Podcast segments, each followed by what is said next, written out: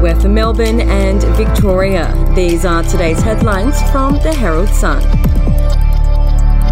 Victorians who catch COVID after having two vaccinations are at least seven times more likely to need intensive care than those who have also had a booster shot.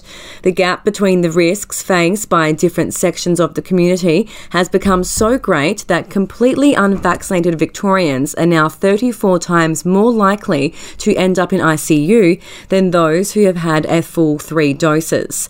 An in depth analysis of Victoria's Omicron infections prepared for the Herald Sun reveals the full effect of booster shots across the state for the first time. After the Australian Technical Advisory Group on Immunisation updated its stance to consider only those who have received three COVID vaccines to be up to date, it can be revealed that unvaccinated Victorian adults are now 88% more likely to die from a COVID infection than those of the same age who are fully vaccinated.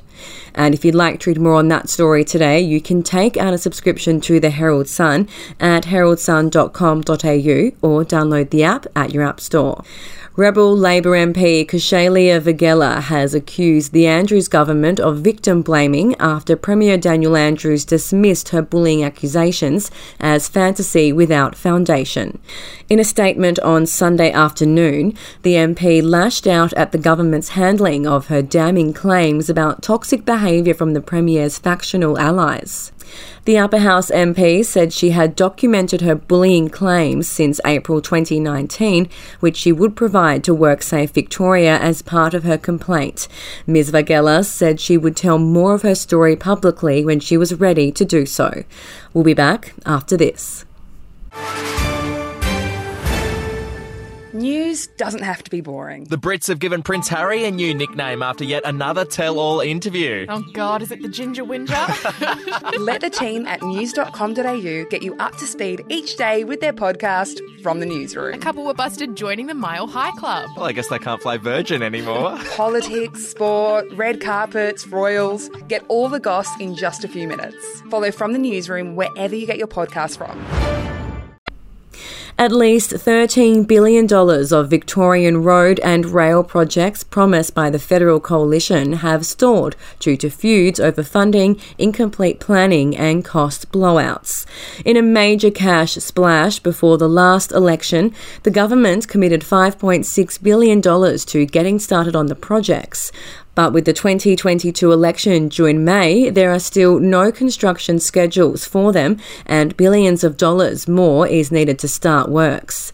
A federal state fight over East West Link has spoiled action on the Cross City motorway, which the coalition had committed $4 billion to and is now worth more than $9 billion. And in sport, Damien Hardwick has conceded he wasn't at his best throughout 2021 as he dealt with a marriage breakdown and the Tigers' dramatic form slump.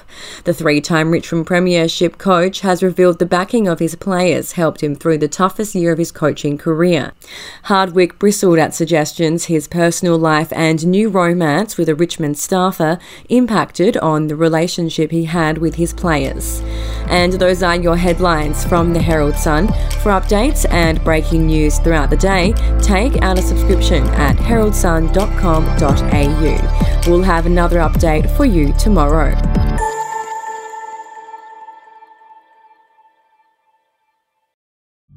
The podcast Faith on Trial looks into Hillsong, both in Australia and the US, and takes both the listener and hosts on unexpected twists and turns in the story of Brian Houston and the Singing Preachers. There are two incidents involving Pastor Brian. The Australian journalists uncovered a litany of alleged criminal behavior in the megachurch. Financial gifts were being given to the leaders of the church. Listen to Faith on Trial Hillsong ad free on Crimex Plus on Apple Podcasts today or wherever you get your podcasts.